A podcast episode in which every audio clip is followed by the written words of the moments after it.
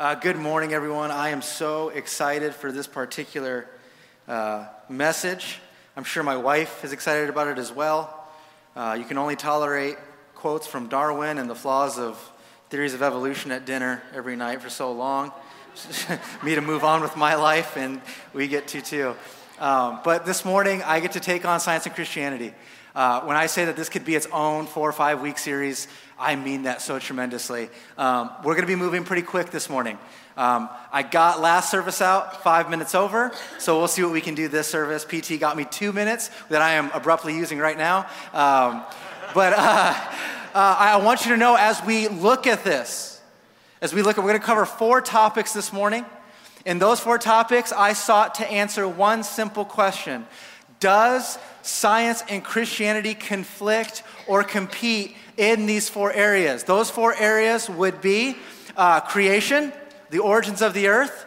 They would be fine-tuning, uh, the study of fine-tuning, evolution, and miracles.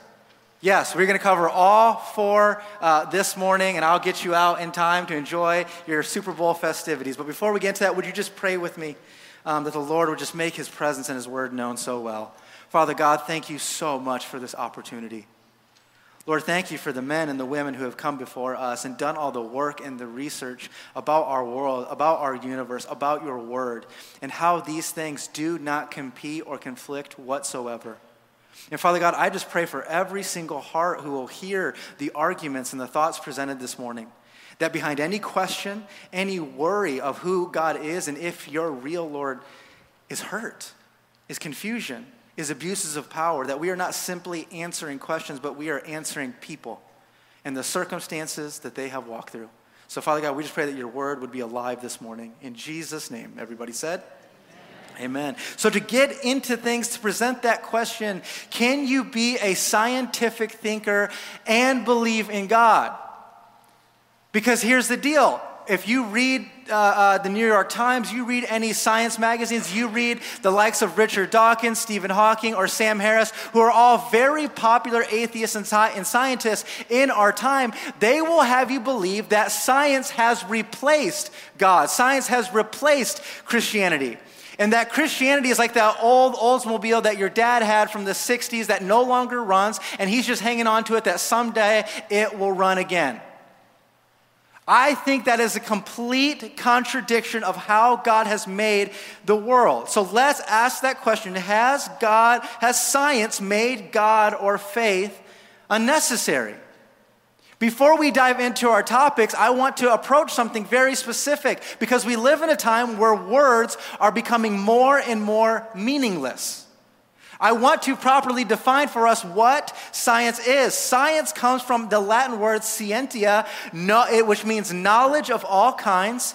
It was a tool, a method to explore physics, chemistry, biology, et cetera, et cetera. Now, what has happened in modern day, this discovery of science, these tools, this knowledge, has made its way from a tool or a realm of study, and it has turned into its own type of philosophy, which is now known as scientism. Scientism, properly, completely, accurately defined. I want you to know, I allowed the facts just to let them be. This is the proper definition of scientism. Excessive belief in the power of scientific knowledge and techniques. The opinion that science and the scientific method are the best or only way to render truth about the world and reality.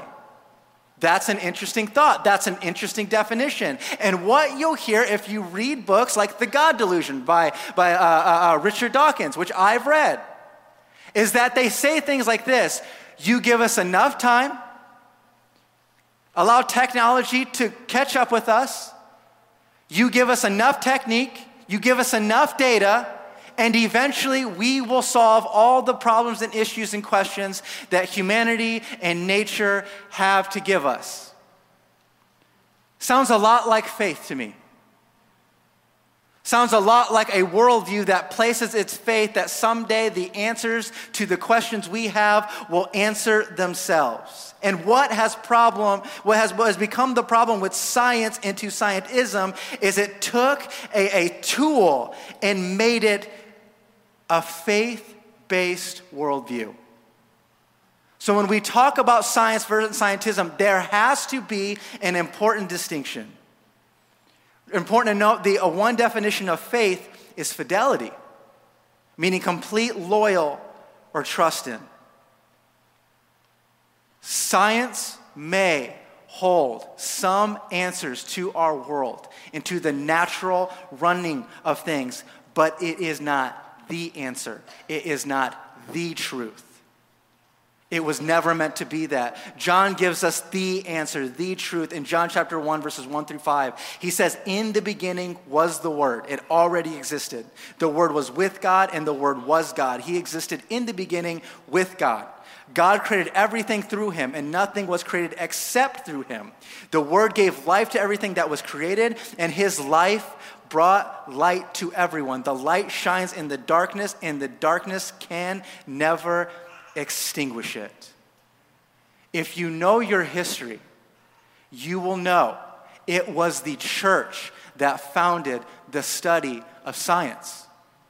And I came across this quote over and over again. It's been said many times. I don't know who to give it credit to. It says that men became scientific because they expected law in nature. And they expected law in nature because they believed in a law giver. If you've taken any Greek whatsoever, or you've heard a sermon on John chapter one, you will know that that word, the word, the word God, is the word logos. One translation for that word is logic, reasoning, teaching. It is the reason, the very things that make science dependable and repeatable. It is what they find their structure in this truth. When Jesus says, I am the way and the truth and the life, what he what he meant was he is the way to salvation. He is the he is the epitome of life itself. And what he meant when he said, I am the truth, is not that he simply said true things, but he is the very substance for why we even have reasoning and logic and mathematics as a dependable science in the first place. Because here's the problem with science. It never gets past what we can see and touch and hear with our ears. It never gets past that. It never gets past the why. Science is a powerful tool to discover the what of our world. No one's denying that. But it has zero merit. It completely fails the fundamental question of why. Science is powerless to answer how and why the universe came into being. You can never observe with science outside of what brought it into existence. Here's a simple question to illustrate my point. Very simple question. And I want you to think through this with me. Why is the water boiling? If I were to place water in a kettle, why is the water boiling? You might say, well, it's boiling because of heat exchange and heat from the flame. It's been conducted through a metal base of a kettle, and that's agitated the molecules, and therefore, water is boiling. Or you might say, the water is boiling because I want a cup of coffee at the moment.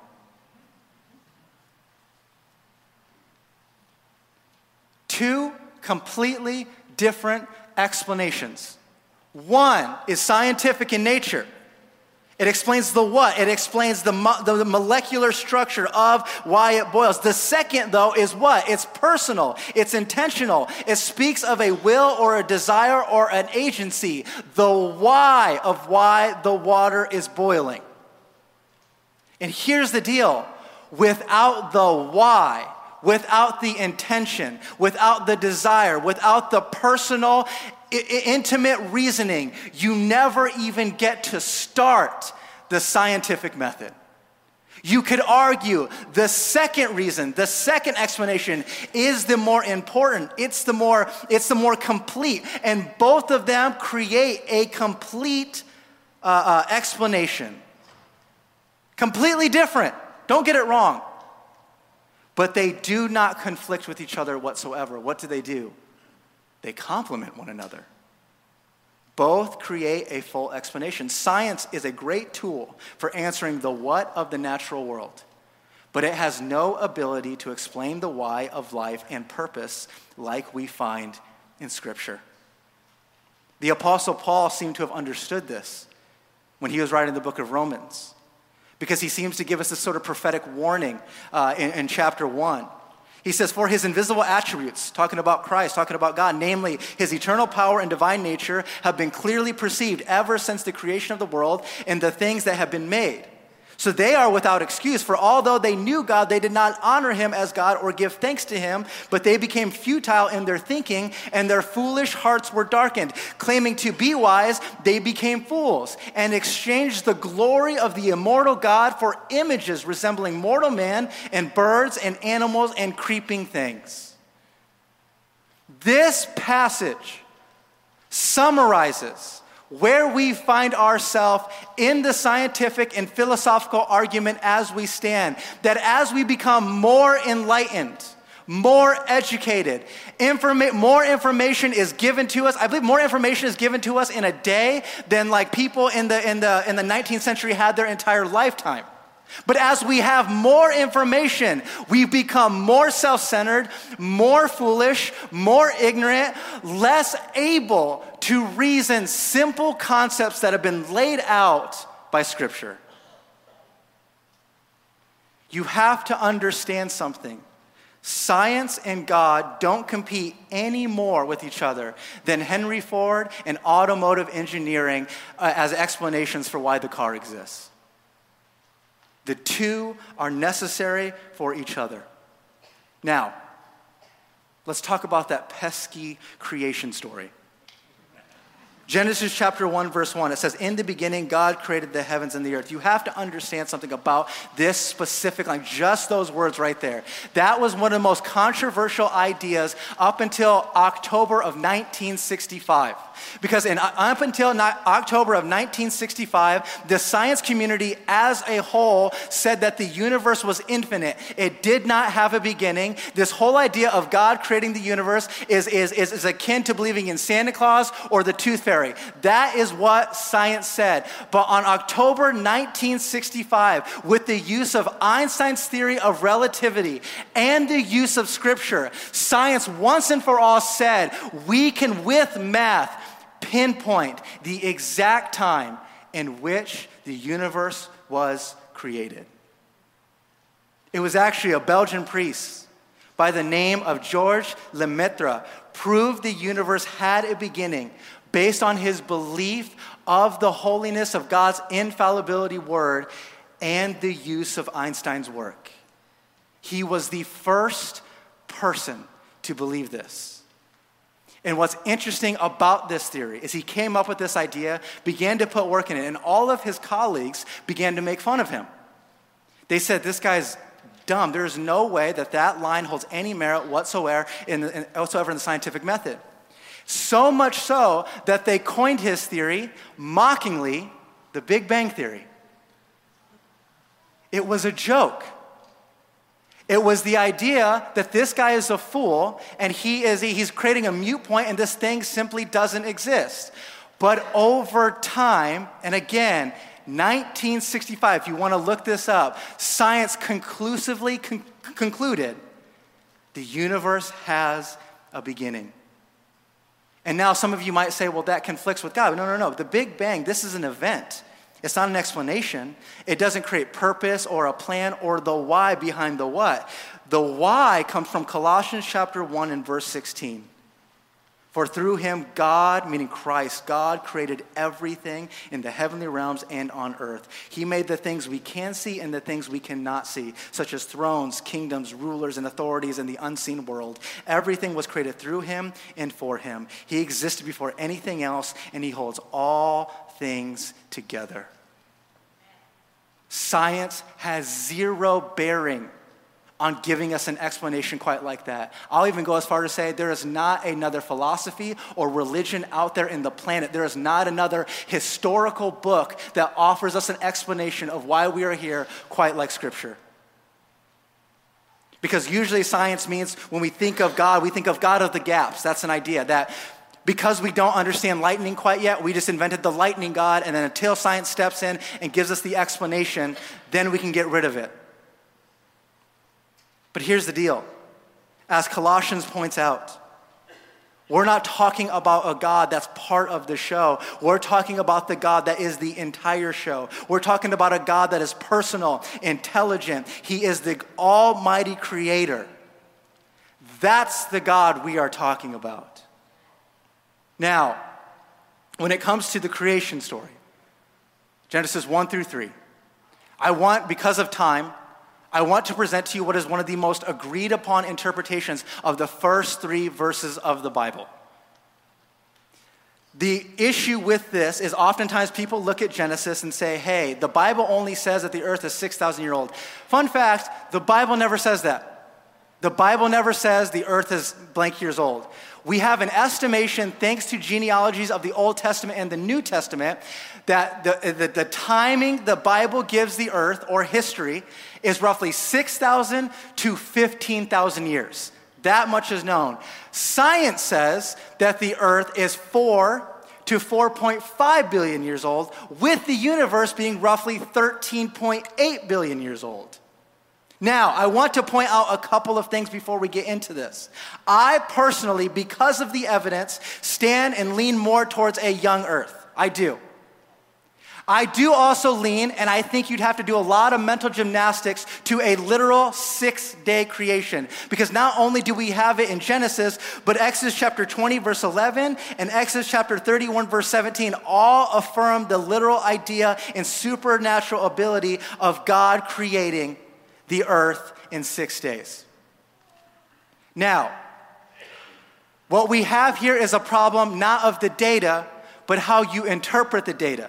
For instance, you can look at the geology and carbon dating, which there's a ton of flaws with carbon dating. Uh, there's a lot of, again, mental gymnastics done to get around that, because a lot of people will say that carbon dating, carbon fourteen dating, isn't any good after twenty thousand years. But it's a problem when you say that the earth is four billion years old.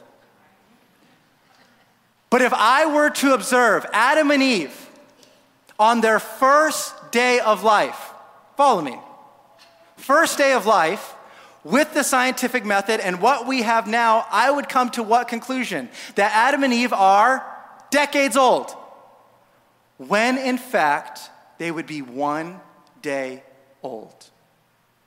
What you have to grapple with when you're talking about creation and you're talking about is it billions or is it thousands? Is whether you believe in a supernatural God or not. It all boils down to that. And now I want to get into something that actually, even if we found out the earth was four billion years old, it gets rid of it. Genesis chapter one, when verses one and two are what we would call the initial creation act. And a better way to uh, interpret Genesis chapter one is not in the beginning God created the heavens and the earth, but it says when God began to create. That's important. That word create, there's a, there's a tense. It's, a, it's called a perfect tense, meaning that this is an event that took place before the storyline. And then when you get into verse three, the author then moves to what we call a narrative tense, meaning now here is the story I want to tell you. The author is doing something very specific that says, hey, this stuff existed. Here's the backdrop. The heavens and the earth were created. Now God is about to establish something here. So what does that do? It allows us the ability to hold to a literal six-day creation and leave earth and the universe's origins indeterminate. If you're a Star Wars fan, verses one and two are the yellow scrolling lines as it comes up. Verse three is the movie. Got that? Now here's one more problem. Criticizing Genesis for being scientifically inaccurate is dumb. It is like criticizing one of my three daughters for not making a very good boy. I know what I said there. It would go against every bit of rational uh, reason and logic that we have to say, this book has to be scientifically accurate for it to be uh, plausible. Here's what Genesis is, because before this time, the creation story was chaos, it was chance, it was randomness, it was war between other gods. And the writer settles in to say, no, that creation has a creator, which science is catching up to. And there is a plan and a purpose, which science still denies and is still wrestling with to this day. It is a rebuttal to the narrative happening. You want to know what we do know? History and archaeology tell us roughly eleven thousand eight hundred years ago, something started with the human story. You cannot prove anything more than that when it comes to the creation story. Now, fine-tuning. This is a fun one. This is a fun one. Oh, here's, here's your second point. Careful study of Scripture and true application of the scientific method remain complementary, not in opposition to each other. It was uh, Galileo who said the laws of nature are written by the hand of God in the language of mathematics, and that brings us to fine-tuning. You have to understand something about fine-tuning. These are equations that are unbelievably hard to comprehend, okay? I gave, I'm going to give you just two of them this morning. Just two. And these are the two simplest ones I could find. The first one would be the gravitational constant. If this number was varied by more than just one and ten to the sixtieth parts, no life or the universe as we know would exist. Would you look at that number? That is more cells in your body and more seconds that have ticked by since creation. And if our gravitational constant was off by that small of a number, no life, not even the complex life known as human life, would be able to exist. Paul Davies, I found him, he's an atheist or agnostic uh, uh, scientist, said, the accuracy of even the gravitational constant can be compared to firing a bullet at a one-inch target on the other side of the observable universe twenty billion light years away and hitting the target blindfolded because we're still talking about chance, not skill. Are you comprehending the odds that this requires? Next, uh, which is even more complex, the expansion rate constant. A change in this constant, a mere one of the ten and one hundred twentieth parts, would cause the universe to expand too rapidly or too slowly, and light, it would permit life of any kind being possible. Would you bring up the next one? This is comical. We had to make a whole slide for that number.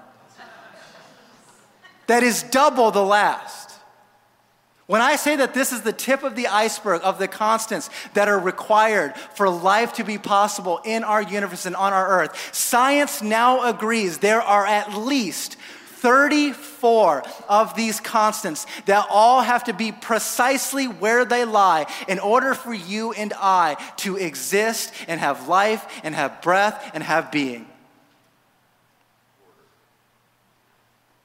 It's interesting about the expansion rate. In Isaiah chapter forty, verse twenty-two, it says, "It is he who sits above the circle of the earth, and its inhabitants are like grasshoppers, who stretches out the heavens like a curtain and spreads them like a tent to dwell in."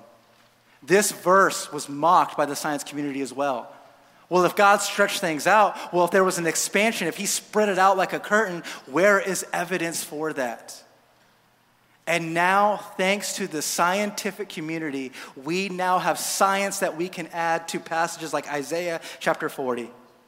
Fred Hoyle says, a common sense interpretation of the facts suggests that a super intellect has monkeyed with the physics and that there are no blind forces worth speaking about in nature. The numbers one calculates from the facts seem to me to so overwhelmingly as to put this conclusion almost beyond question. I want to summarize this with one illustration. Imagine with me, you committed a heinous crime. And the government decided, all right, we need to do capital punishment in this moment. We're going to we're going to get rid of you. But they decided to have some fun with it, apparently, and they hire fifty of the most accurate marksmen known to, to, to the world right now.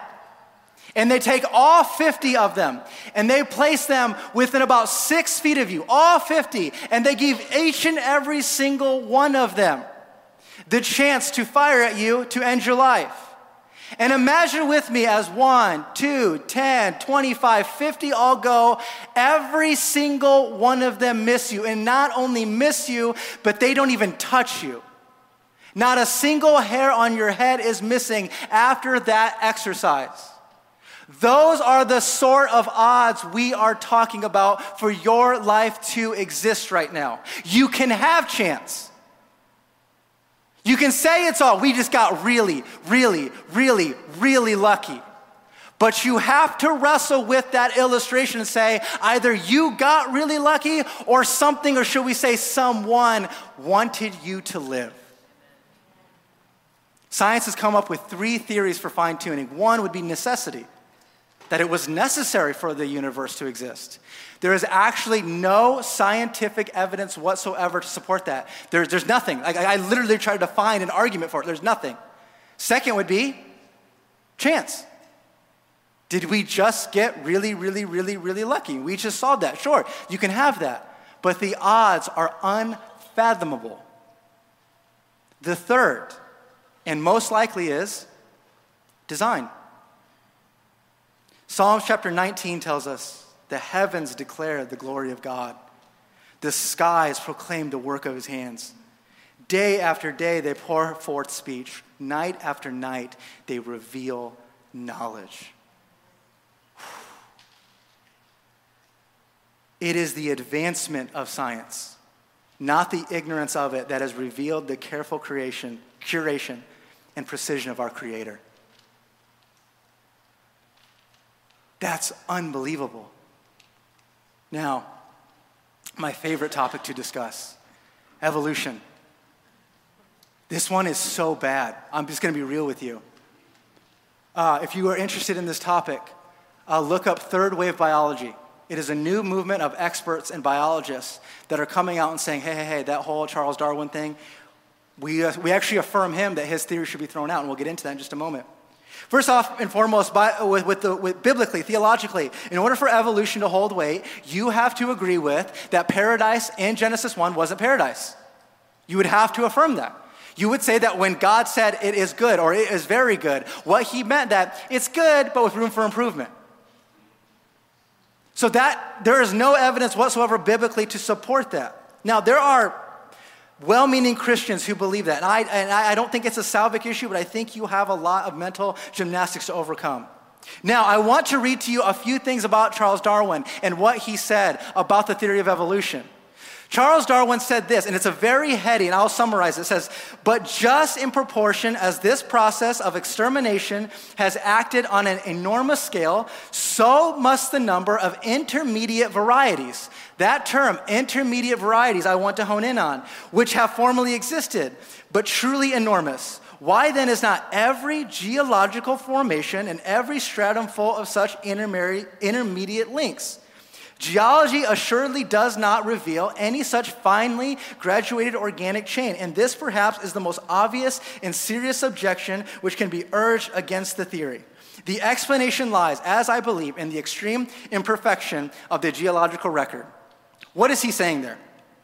He is essentially saying that if my theory is to be true, evolutionary, the, the theory of evolution, then you have to be able to find the link from dinosaur to chicken. That quote was recorded in eighteen fifty-nine. It has now been one hundred sixty-four years, and there has not been found a single, single intermediate variety that we know of. Now, some of you who maybe you majored in biology like my wife. You'll scream at me right now at your seat. Not loud, because that's, that's rude. Um, but you'll say, no, no, no, there are these intermediate varieties. Let's talk about it. There is one. It is, it is considered the smoking gun of intermediate varieties, known as Archaeopteryx. It is the example given for this theory. This is a, this is a specimen that is said to be somewhere between a chicken or a bird and a dinosaur. And now you have, there's two major flaws with this specimen. The first being, when they initially found this specimen, they did not believe that dinosaurs had feathers. They believed they looked like what we see in Jurassic Park, these monstrous reptilian-like creatures that were highly aggressive. Now, decades later, We are now finding specimens of dinosaurs, and science is now backtracking and say, yeah, dinosaurs more than likely had feathers. That's one flaw, because it was, the weight of it was, see, dinosaurs don't have feathers, this thing has feathers. I'm making this overly simple. And then that's how we got to the chicken. Following me? Now, a person named Colin Patterson and his team at the British National History Museum. There is no other team that has been more in charge or taken more care of this specific fossil, Archaeopteryx, right?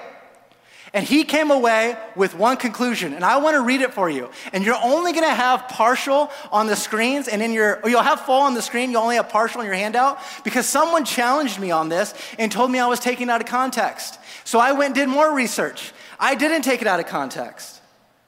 Here's what it says. This is him talking to a colleague. That, that, that there's a lack of, of examples of these intermediate varieties. He says, I fully agree with your comments on the lack of direct illustration of evolutionary transitions in my book. If I knew of any, fossil or living, I would certainly have included them. I will lay it on the line. There is not one such fossil, a fossil which is ancestral or transitional, for which one could make a watertight argument. It is one hundred percent on the science community to stop giving evolution this special treatment, because it completely relies on outliers and exceptions to the evidence we've been given. You have been lied to. There is no There is nothing out there that affirms evolution as a law, which is why it remains a theory, is because it cannot transition itself from theory into law. It's why we have the law of gravity and not the theory of gravity, because not only is it observable, but it is repeatedly observable. Evolution has yet to be truly observable, let alone repeatedly observable, which is the true litmus test for the scientific method. I want to approach one more thing with Darwin. I promise we'll move on. I found this rather interesting. This is Darwin speaking. The horrid doubt always arises whether the conviction of man's mind, our reasoning, which has been developed from the mind of lower animals, are of any value or at all trustworthy. Would anyone trust in the convictions of a monkey's mind if there are any convictions in such a mind? What is he saying? Even if evolution proves true, you should not trust the conclusions you come to, because what you are after is not truth, but evolutionary advantage. If evolution proves to be true, this is all a farce. We don't come to reasoning or logic. We come to that thing that Darwin coined, survival of the fittest, and you're only going to come to conclusions that benefit you and your survival, not truth. Evolution, as far as I'm concerned, I welcome anyone to have a conversation with me. Some of the most brilliant minds on the planet is dead on arrival. I mean that, man. I, if there's any theory I would look at and what we're talking about, evolution is one of the worst. Now, miracles. Just a small topic of miracles. It's an important thing that we approach, because oftentimes it's the unexplainable, especially amongst uh, millennials and younger, that we have to have reasoning to compete with, with, with Christianity. That, that it was actually, was it Thomas uh, Edison? Is that what I'm talking about? No. Where's his name? Yes, Thomas Edison, who uh, he was the one who went through his Bible and he cut out, uh, no, Thomas Jefferson, I apologize. He edited out all the miraculous signs in the Gospels because he believed that they had no place and they were in the place of metaphor. I want to say something very specific right now. It becomes dangerous when we don't affirm things like a literal six-day creation. It becomes dangerous when we don't affirm that the miraculous is possible. Why? Because what does First Corinthians chapter fifteen say? It says, if Christ has not been raised, then all of our preaching is useless and your faith is useless. Paul is saying if a dead man named Jesus Christ did not get up out of the grave, then this whole thing is not bankable. It's not real. It should not. It should be discarded. But if he did, then that same power that raised him from the grave lives in you. That is a powerful thing. And what I have become so convinced of, dare I say it, there might be an agenda out there to make us believe that our life is purposeless, that it is just an accident. Because if we believe in the accident more than we believe in the power and the resurrection and the intervention of God, we will delineate what God wants for us and we'll go more towards what we feel.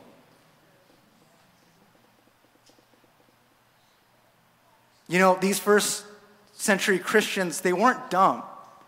We oftentimes like to think they were just dumb people. A lot of the laws of nature we know now were founded around this time with Greek thought. Luke actually says in Acts that it was educated men who first uh, had op- opposition to the resurrection being possible. Because here's the thing, the ancient world knew something we do. Dead bodies don't get up out of graves. It's really simple. So how do we wrestle with this? Because here's what is said.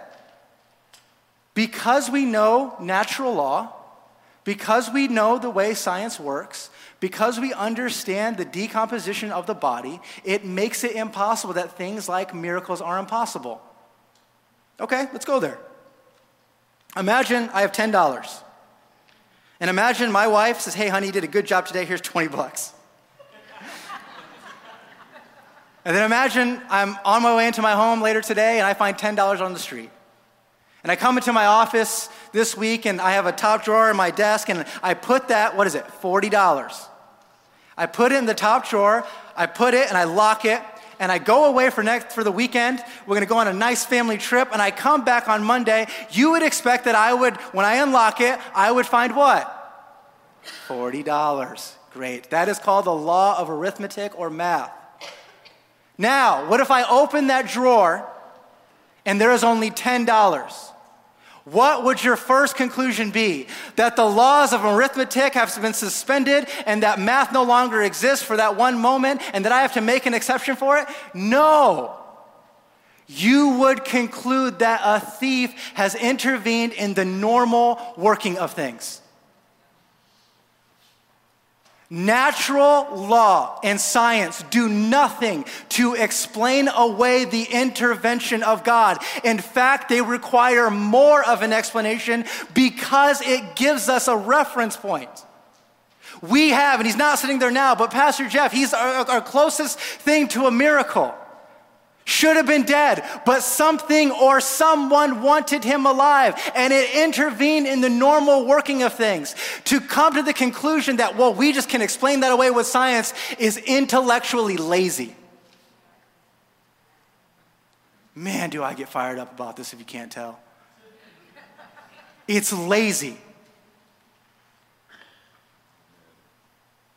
The understanding of science requires that we begin to look into these things. You wanna know the two most common things in every civilization known in history? U F Os and miracles. There has never been a culture on the history of the planet that hasn't affirmed the existence of miracles.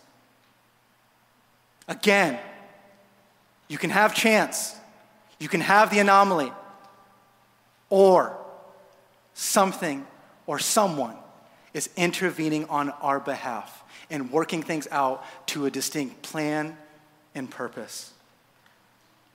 Whereas scientism attempts to explain away all the things that we have, and it attempts to try to create this natural order of things. And oftentimes the science community will say, you have a blind faith. We could not be any less of a blind faith. John chapter twenty says, the disciples saw Jesus do many other miraculous signs in addition to the ones recorded in this book. But these are written But these are written so that you may continue to believe that Jesus is the Messiah, the Son of God, and that by believing in him, you will have life by the power of his name.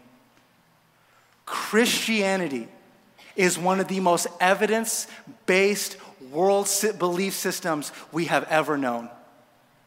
I will tell you the one secret you need to topple the entire Christianity perspective. Show us the body of Jesus Christ. Skeptics, historians, theories for centuries now have attempted to explain away the person and the miracle of Jesus Christ's bodily resurrection, and not one single shred of evidence has ever been found that they found his body again.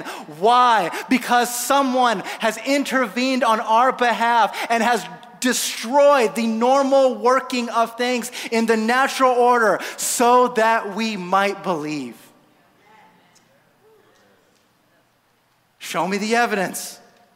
I like evidence. And you have to understand something about the miracles, not just the resurrection, but the miracles that Jesus performed. They were never magic tricks, you know, uh, you know, designed to impress and, and coerce people. You never see Jesus lighting a tree on fire or turning someone into a frog. What were the purpose of his miracles?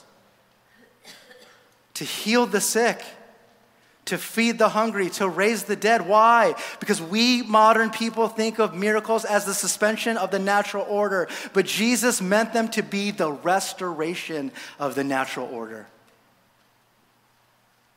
Think of all that science is attempting to correct and solve. The use of, of, of, of, of paralyzed limbs, elongate our life, uh, uh, solve world hunger, fix this whole death problem.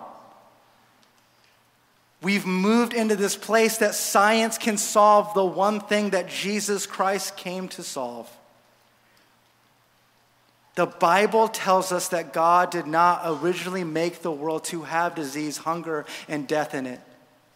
Jesus has come through the miraculous to redeem where it is wrong and heal the world where it is broken. Church, his miracles are not just proofs to our mind, but they are a testament to our hearts of how Christ will reign when he is on that throne fully realized. The, mir- the miraculous isn't an explanation uh, of, of science until we get the formula down. It is God intervening on our behalf to show you, I made you to be like that.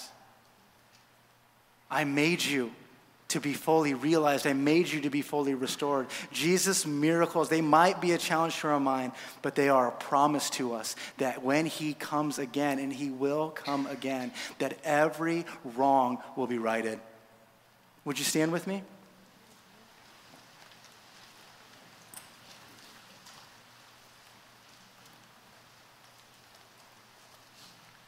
I hope this morning I gave you something to think about. I hope this morning, I hope I got rid of this idea that we can kind of have God and kind of have evolution, or we can kind of have God and we can kind of have chance. It's one or the other. It's either we got really, really, really lucky, or all fifty of those marksmen missed. And something or someone wants you alive for a purpose. Would you pray with me, Father God? I pray for our hearts this morning, that all of this knowledge would make it past our mental uh, uh, uh, faculties, Lord, and get into our hearts, Lord. That you are the thing we're all looking for, the thing that science is attempting to, to, to answer, the thing that we attempt to live and fulfill on our own every single day, all finds its purpose and sustainment, as Paul says, in Jesus Christ. That, Father God, the answer is here. He is here, Lord. I just pray for salvation all over this place. That, Father God, like me, that it would not just be that in his spirit and in the knowledge of who he is, brought me from a sinner to a saint. And that, Father God, we would walk away from this place challenged, rethinking what we know, and we would walk away, Lord, attempting to answer these questions in our own hearts and minds. That, Father God, Jesus Christ is Lord, and in him, all the answers of truth and reasoning find their purpose.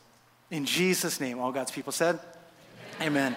Thank you, Calvary Church. I love you tremendously. If you need prayer whatsoever, we'll have some of our elders and pastors up here. We hope to see you on Wednesday for the uh, baptism service. Love you guys. Have a great week.